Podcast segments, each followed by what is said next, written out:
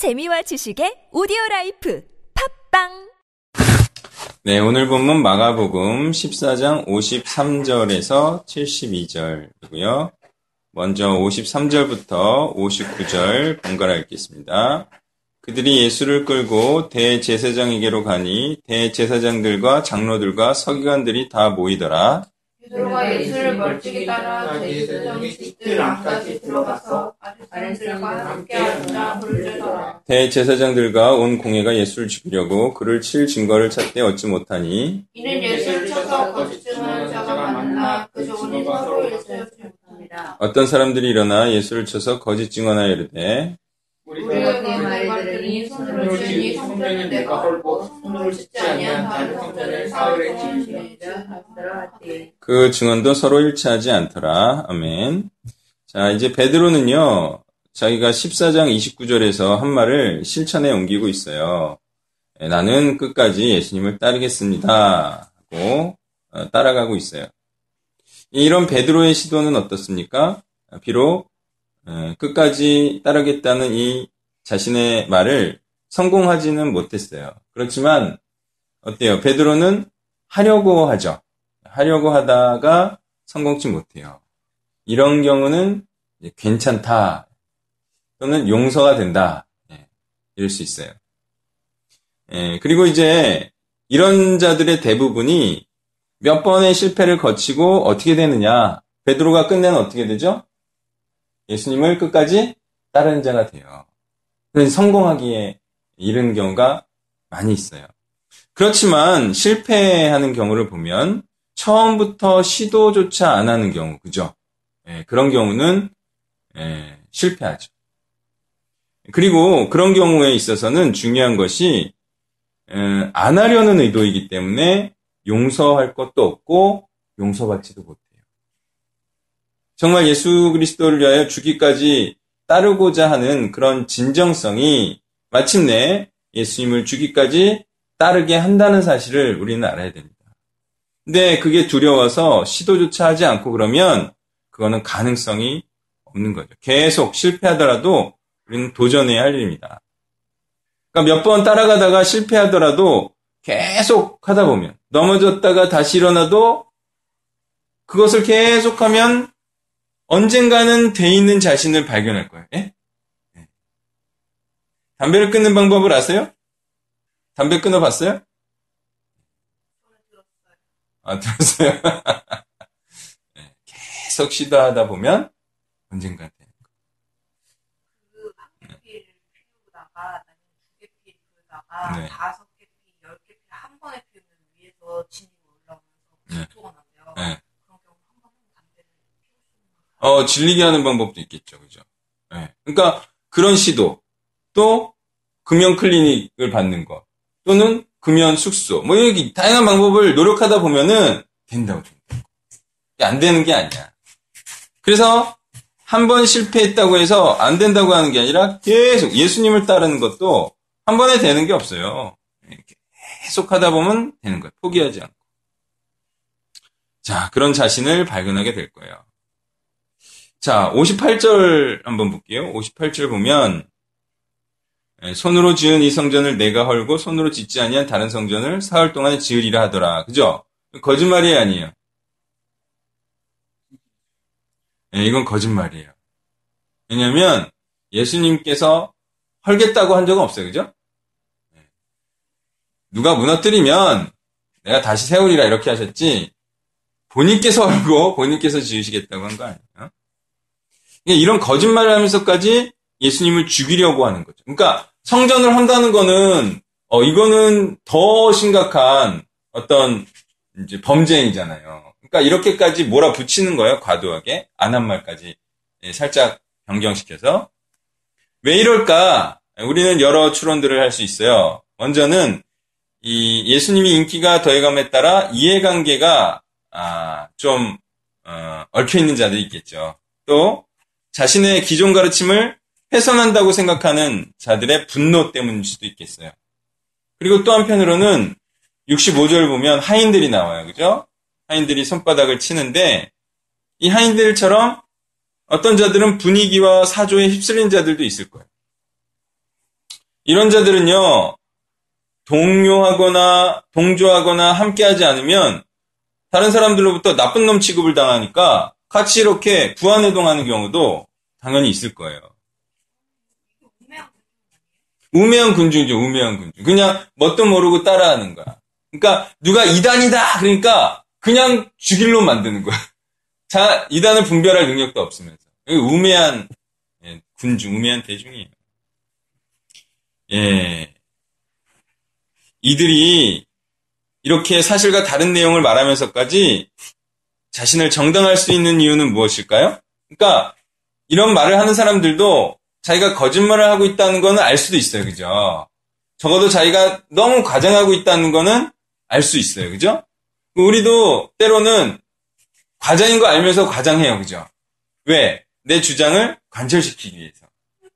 많은 분 단점을 싹 가리고 장점만 막 엄청 부풀려서 말하는 경우, 그죠? 다단계에서 이런 거 많이 쓰잖아요.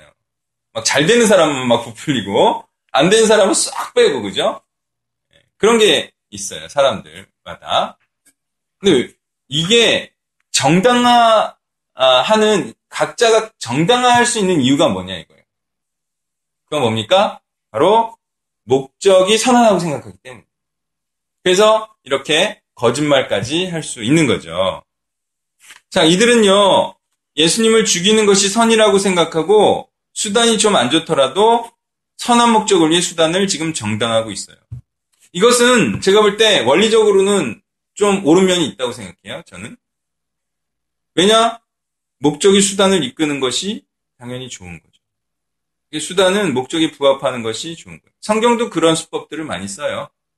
예수가 그리스도임을 말하기 위해서 어, 다소 아주 편협적인, 아주 단편적인 사실을 굉장히 강조하는 경우도 있어요.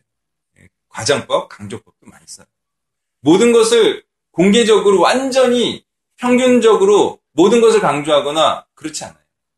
그러니까 목적에 부합하도록 이렇게 시선을 끄는 것은 제가 볼 때는 좋은 거예요. 예, 그렇지만 아무래도 수단이 악하면 목적에 피해를 주기 때문에 당연히 수단도 선할 필요가 있는 거죠. 하물며 여기서는 악한 목적에 사용되는 악한 수단이랴 우리는 악하다고밖에 볼 수가 없어요. 60절부터 65절 번갈아 했습니다.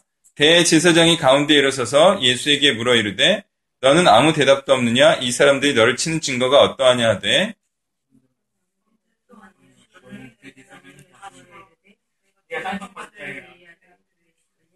예수께서 이르시되 내가 그니라 인자가 걷는 자의 우편에 앉은 것과 하늘 구름을 타고 오는 것을 너희가 보리라 하시니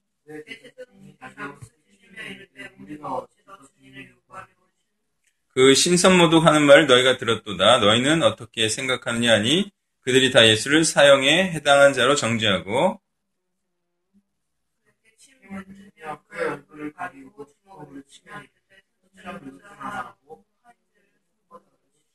아멘. 예수님께서는 이, 이 질문의 의도를 알았어요. 대제사장의 질문의 의도를. 의도는 뭐예요?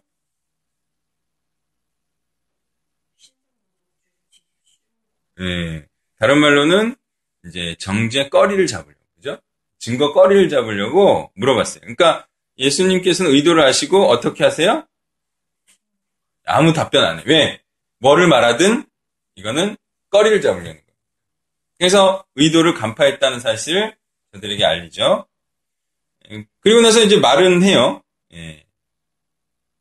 그리고 나서 이제 또 질문할 때 내가 그니라 또 말씀을 하세요. 예. 그러니까 말을 한다는 것은 예, 사람이 이제 목적과 의도가 아, 있어요. 그래서 이 지금 예수님 같은 경우는 첫 번째 목적과 의도에 대해서 답을 하지 않으므로 저들의 의도를 간파하고 또 예수님의 의도를 말씀하신 거예요.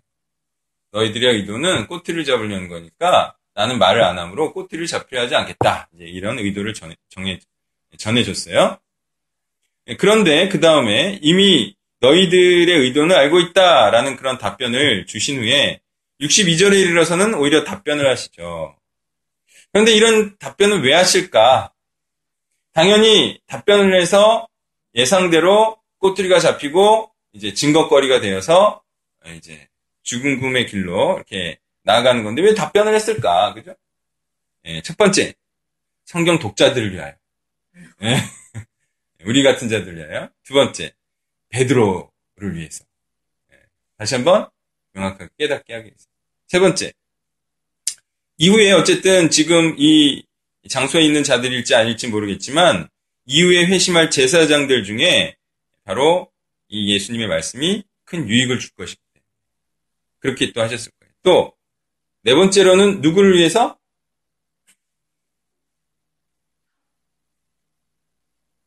요 질문한 대제사장을 위해서라도. 그쵸? 그렇게 뭐 더 있겠지만 물론 요 정도로 한번 어, 이들을 위해서 대답을 했지 않겠느냐 이렇게 한번 또 생각해 볼 수 있어요. 답변의 내용은 이래요. 예수 그리스도가 예, 62절이죠. 예수 그리스도가 하나님의 아들임을 누구도 부인할 수 없을 때가 오리라. 그때도 너희들이 지금처럼 예, 신앙생활, 종교생활을 해도 된다고 떠벌리고 다닐 수 있을지 한번 보자. 예, 이런 예, 답변이라 볼 수 있어요. 예, 어때요? 예수님께서 마지막 때 이 땅에 예, 심판과 구원에 주로 다시 오실 때 지금처럼 신앙생활해도 된다라고 생각하는 사람들이 많이 있을까요? 어때요? 민영 형제? 예수님 내일 오시면 지금처럼 신앙생활 해도 된다고 생각해요? 아, 이슬 자매님? 근데 그 대답에 내라고 사람 거의 없어요. 선생님이랑. 어, 있어요? 아니요. 이슬람권 선교사들은, 네. 네. 아, 그 사람들이 숫자가 적다? 네. 성경은 구원받을 자가 적다단 말이에요. 그러니까 그리스도의 재림을 대망하는 자만이 구원을 받는다고 보는 거죠. 성경이 말하는. 막 고통스러워서 요한계시록을 보면 교통스러워서 막 어서 오시라고 그죠? 괜찮아요. 그 초대교인들도 로마에 갔을 때 아, 예수님 빨리 오십시오. 그러니까 구원받는 자는 굉장한 소수예요. 목숨을 자. 그만이 마음과 뜻과 생명과 목숨을 그죠? 힘을 다해서 하나님을 거죠.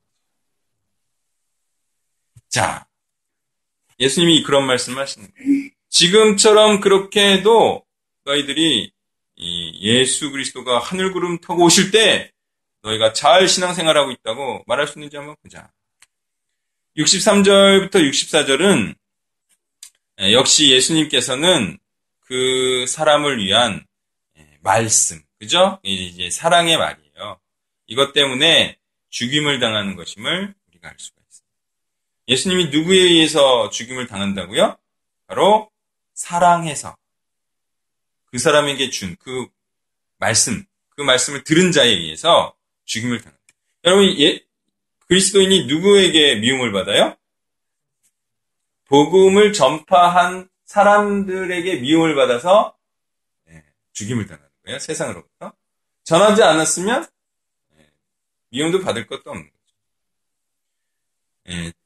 예, 즉, 어, 그 말이 자신을 죽이고 큰 피해를 주는 것임을 알면서도 하는 것이 바로 예수님을 닮은 것이다. 이런 사실을 알아요.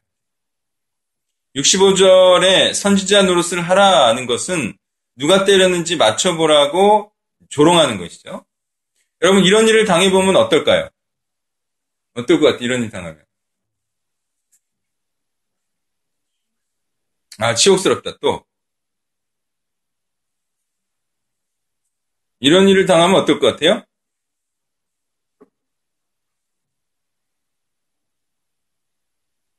예, 아직 안 당해보셔서 모르는 거였는데 아파요.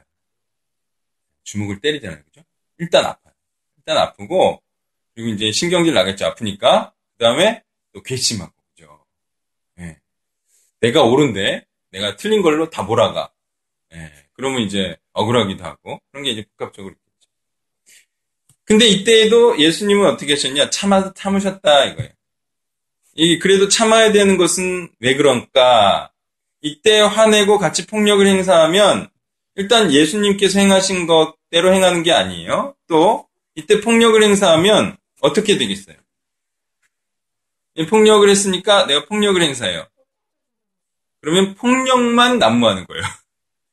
그러니까 포인트는 뭐가 돼야 되냐면 누가 옳고 그른지가 포인트가 되고 주제가 돼야 되는데 이 무대에는 뭐만이 올라오는 거예요? 뭐가 뭐만이 주제가 되고 소재가 되는 거예요? 누가 때렸네? 누가 더 많이 이 폭력만 무대에 올라가는 거예요.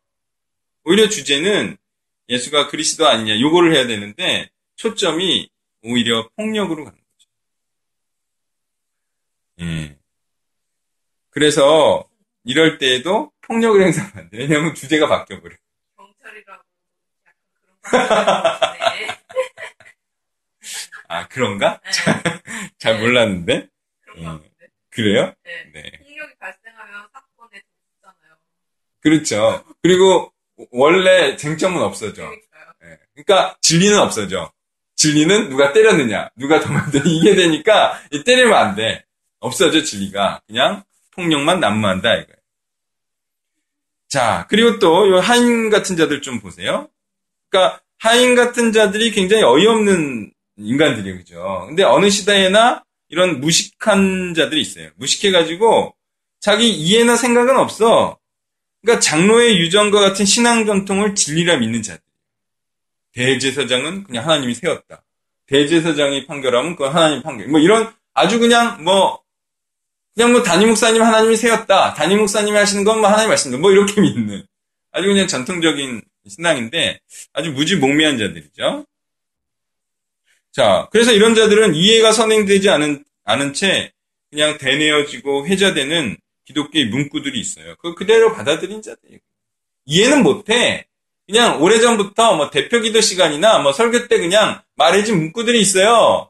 예, 한국 기독교에도 그냥 그거 그냥 이해 없이 그냥 믿어버리는 그냥. 예. 그런 자들이 있어요. 많죠. 이들이 대다수예요. 또 어떤 자들이 있습니까? 그냥 힘의 논리에 충실한 자들이 있어요. 그래서 큰 교회 목사의 말이면 다 오라.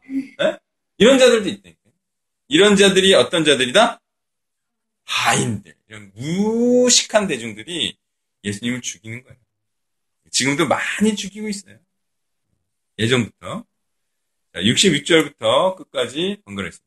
베드로는 아랫뜰에 있더니 대제사장의 여종 하나가 와서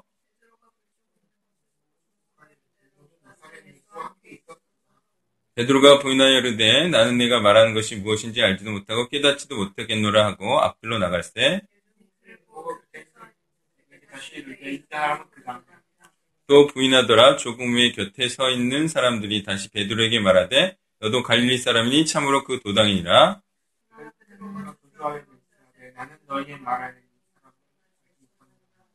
닭이 곧 두 번째 울더라. 이에 베드로가 예수께서 자기에게 하신 말씀 곧 닭이 두 번 울기 전에 내가 세 번 나를 부인하리라 하심이 기억되어 그 일을 생각하고 울었더라. 아멘.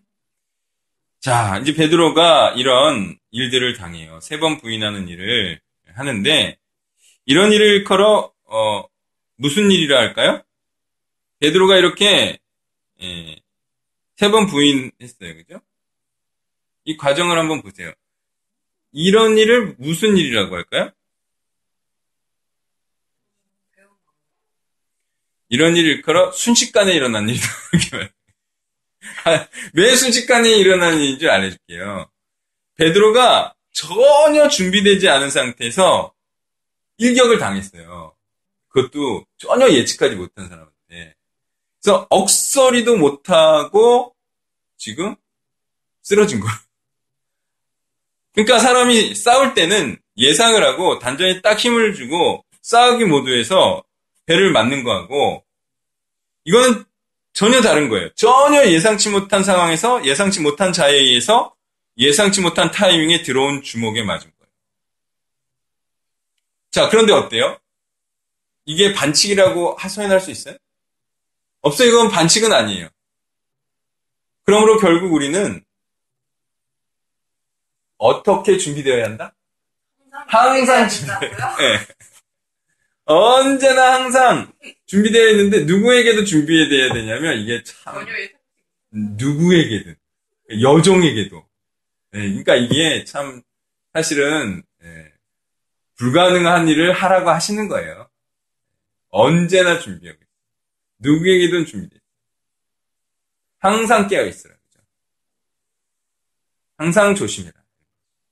이런 결론만이 도출될 수밖에 없다. 72절 또 보겠습니다. 72절에는요, 베드로를 소리내어 울게 한 것이 무엇이다라고 말하고 있어요. 예수님의 말씀이라고 말하고 있어요. 그죠? 베드로를 소리내서 울게 한 것은 다름 아닌 예수님의 말씀 때문이었어요. 왜? 어, 그것은요, 결국은 예수님의 말씀이 옳고, 그토록 자신만만해하던 자신의 주장과 생각은 틀렸음을 알 때. 사람은 마땅히 어떻게 해야 된다? 통곡해야 된다. 아셨죠? 내가 내 주장과 내 생각과 내 말이 아 이거 100% 맞아 그랬는데 성경을 딱 보니까 틀렸네. 에? 그러니까 어떻게 해야 돼 그때? 통곡을. 내가 여태까지 내 생각 믿고 자신만만하게 살았는데 야 이거 정말 사단에 속았구나. 그러면서 통곡을 해야 돼. 어때요? 이렇게 통곡해야 할 사람이 사실상 많아요, 적어요? 굉장히 많죠. 예, 굉장히 많죠. 제가 아는 분도 뭐 매일 하나님의 말씀 읽고 교회 나가고 뭐 하나님 하나님 하는데 사실은 자기 사업을 더 번창하게 하는 하나님이야. 그걸 위한 하나님이야. 왜 사업 번창이 자기 사명이야. 돈 많이 버는 매출 오르는 게. 그런 사람은 이제 나중에 통곡해야지 사실은. 자신의 생각과 나중에 예수님의 말씀이 틀리면 사실은 통곡해야 되는데 통곡 안 하고 있어요. 많아요 이런 사람. 또 혼자 할 수 있을 것처럼 말하고 떠난 자들이 10년 후에 사역자가 되지 못했을 때 그도 통곡해야 돼요. 또 헌신자 한 명 만들어내지 못하는 사역을 하고 말았을 때 그도 통곡해야 돼요. 예수님이 하라고 하신 방식이 아니라 자기 마음대로 해서 헌신자를 못 만들어내며 제자를 못 만들어내며 그도 통곡해야 됩니다. 또 하나님이 하시는 구원이라고 하면서 인간이 해야 할 믿음을 인간 책임으로 돌리지 않은 사역을 한 후에 그 대상자들로부터 경고치 않은 책임을 물어야 할 때, 그때에도 그는 통곡해야 합니다. 그 죄책을 또 그가 물어야 할 때가 올 거예요. 또한 저는 제가 한 말들을 기억하고 그들이 통곡해야 될 거라고 봐요. 어떤 자들이 구원은 하나님이 하신다. 그러면서 인간이 생명을 다해서 믿음을 드리고 행위를 드려야 한다는 이 사실을 없애버린 자들은 저는 나중이라도 그것이 아니었음을 깨달았을 때 통곡해야 할 거라고 봅니다. 그리고 그때라도 베드로처럼 돌아와야 되는 거예요. 자기가 틀렸으니까 그걸 시인하고 돌아가야 되는 거예요. 그러니 베드로는 어때요? 이만하면 괜찮은 사람이에요. 자신의 잘못을 알고 통곡할 줄 알고 다시 예수님께 돌아갈 줄 아는 아주 괜찮은 사람. 나쁜 놈은 어떤 놈이 나쁜 놈이에요? 끝까지 틀린 자가 자기 말이 옳다고 주장하는 것. 이게 완악한 자요? 틀린 자고 나쁜 사람. 어때요? 예수님은 이런 자를 용서해줘요. 자기가 아무리 잘못된 생각과 주장을 했더라도 실패를 했더라도 상관이 없어요. 어떻게만 하면 통곡만. 내가 틀렸습니다. 결국 예수님 말씀이 맞았습니다. 예수님 말씀대로 앞으로 또 살아보도록 노력하고 또 시도하겠습니다. 이런 사람은 예수님께서 결코 예, 버리지 않아요. 계속 용서해 주시죠. 문제는 무엇이다? 틀린 말을 자꾸 주장하고 그거에 대해서 애통해하고 통곡하지 않는 것. 그것이 죽을 죄인. 자, 오늘 본문을 통해서요. 예, 죽기를 각오하고 그리스도를 따르다가 끝까지 못 따르는 그런 실패를 한 자에 대한 얘기를 우리가 들었어요. 예, 괜찮아요, 괜찮아요. 오히려 더 나쁜 놈들은 누구예요? 오히려 따라가지 않아서 이런 에피소드도 만들어내지 못하는, 그죠? 그런 자들이 오히려 더 나쁜 자들이고, 또, 자신이 잘못 말한 것에 대하여 이렇게 통곡할 줄 모르는 자신이 잘못됐음을 인정하지 않는 그런 자들이 최악인 자들. 자, 우리는요 실패를 두려워하지 말고 또 자신이 잘못 실수했음도 두려워하지 말고 오직 말씀에 잇대어서 우리가 정말 수정하며 수정하며 더욱더 정확한 하나님의 뜻까지 나가야 하겠습니다.